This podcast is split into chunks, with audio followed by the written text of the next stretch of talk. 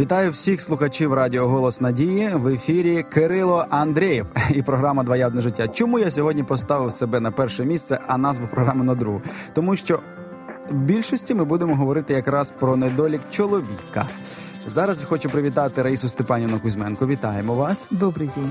Наш психолог і консультант. Ну не знаю наскільки це недолік. Мені здається, що це просто природні явища у чоловіка. Хоча жінки думають інакше. Говоритимемо про те, як чоловіки не прибирають за собою, і як це створює конфлікти в побуті. Ну, по-перше, хочеться, мабуть, наголосити, що не всі чоловіки так роблять, але багато чоловіків так роблять. Може, через те, що вони на чомусь іншому зосереджені, але от для них якось так притаманно це, і коли жінки їм говорять: ну слухай, ну не кидай це, ну ну ну ну прибирай за собою. Ну вони, начебто, розуміють, але чи робити з цим нічого не можуть, чи просто не бачать в цьому проблеми, як як такої. Чому, як ви вважаєте, Раїса Степанівна, взагалі е, конфлікт на цьому дуже часто от ґрунтується або якось навколо цього обертається, що саме чоловіки не прибирають за собою? Э, хотя вы тему так и озвучили, что мужчины не убирают за собой, но все-таки хочу обратить внимание, что бывает наоборот в семьях. В некоторых бывает. семьях бывает, что наоборот мужчина очень педантичен, скрупулезен, тщательно, в уборке, во всем, просто до идеала, до чистоты. Я знаю просто несколько таких семей, вот консультировала их, а и стонут жены рядом с ними, которые просто не могут подогнать себя под вот эти Це критерии. Идеал. Э, да, э, вот такие критерии требований мужчины. Поэтому может быть по-разному. Но в целом, может быть, чаще всего действительно встречается что мужчина более расслаблен, скажем, в этом вопросе. Я не смотрела бы на это как на преступление, как на какой-то великий грех, а именно просто как на расслабленность. И вот на что хочу обратить внимание в первую очередь, очень такой интересный момент, что во всем существует равновесие.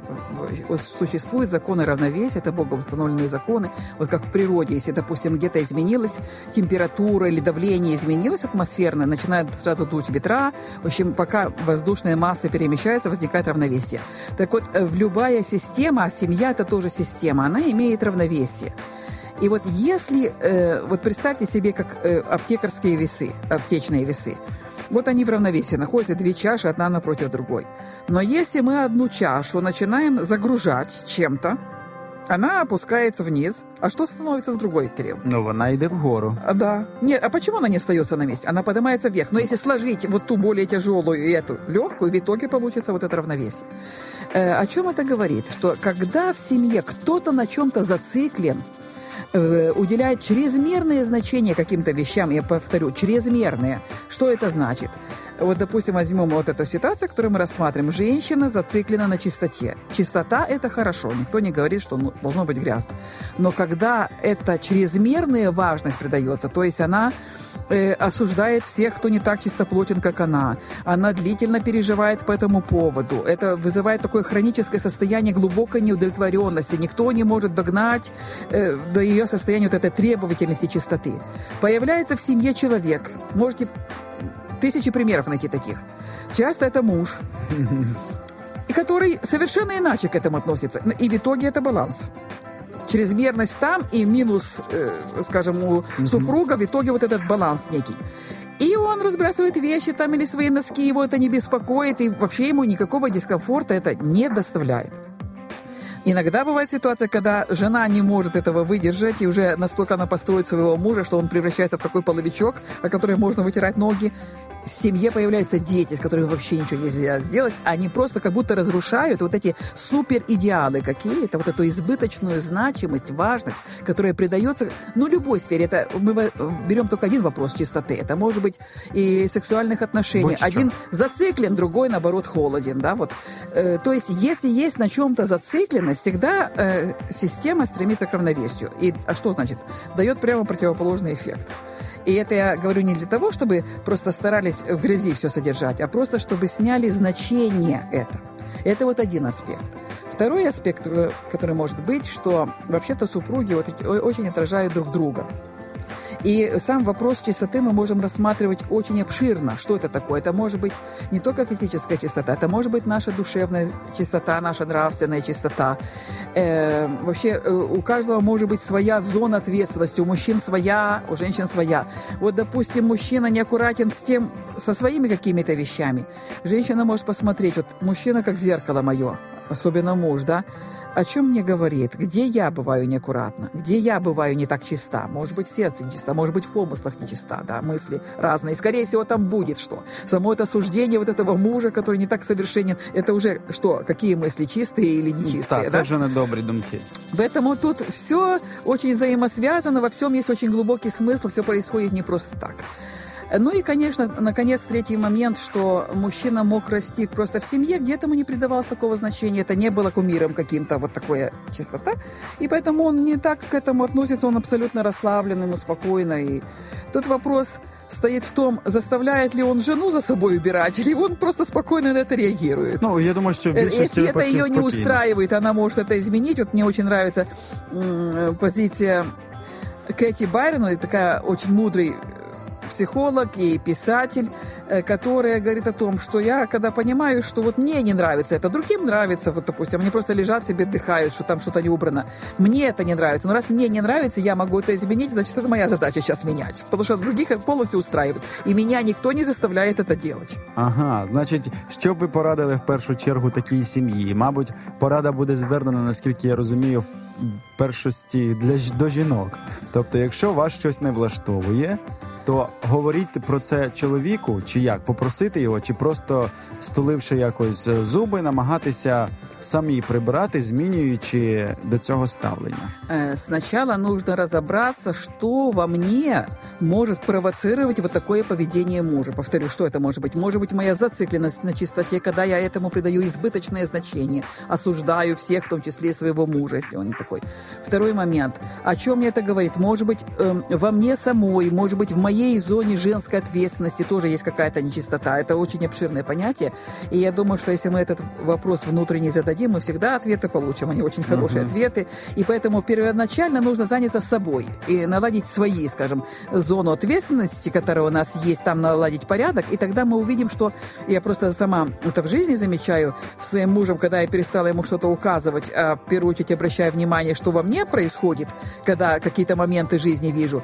И если я ничего не говорю, просто занимаюсь тем, что мне нужно сделать, я замечаю, что он совершенно сам догадывается обо всем, делает то, что нужно, и это просто вот такой вот вопрос эм, очень интересный и понятный для каждого. Но если мы видим, что и думаем, что он просто из такой семьи, да, вот где не уделялось этому такое большое внимание, э, конечно, это было бы очень полезно э, при добрачном консультировании, прежде чем создается семья, вот знать эти тонкости, моменты, кто из какой семьи, какие там были убеждения, какие были привычки, то есть э, какие уставы были в том монастыре, скажем так, да, потому что, как говорят, в чужой монастырь не ходи за своими уставами. И если мы просто понимаем, что это просто как э, какая-то жизненная привычка, то тут можно действительно, но, но с любовью, без осуждения, просто когда делимся друг с другом какими-то впечатлениями, сказать, что мне приятно было бы вот так, если можешь, пожалуйста. Но никакая критика, никакое давление, оно не работает. Ничего кроме скандала и кроме разрушенных отношений это не даст. А если мы занимаемся собой, если мы являемся прекрасным ролевым образцом, при этом любящим, а не осуждающим, вот наше влияние всегда идет, и оно будет иметь значение. Дякуємо, Раїса Степанівна, вам за натхнення, за те, що ви допомагаєте нашим сім'ям зміцнювати свої стосунки і залишатися разом. Хочу на, на сам кінець навести один приклад.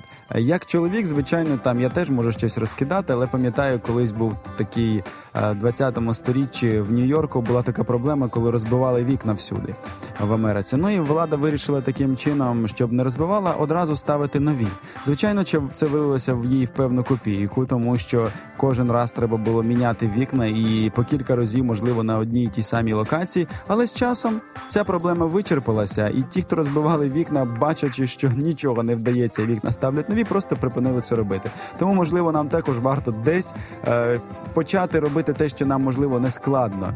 І це, як ви кажете, збалансує те, що ми почнемо можливо щось робити для наших жінок, те, що нам не складно і нам не подобається, і так далі. Тобто, у всьому має бути баланс. Мені сподобалась ваша думка, що на все треба дивитися через призму правильного якогось позитивного мислення і шукати в першу чергу змін для себе. Дякуємо вам, дякуємо нашим слухачам. Розвивайтеся, змінюйтеся, служіть один одному безкорисно, і тоді побачите, як ваша сім'я розквітне на очах. До побачення.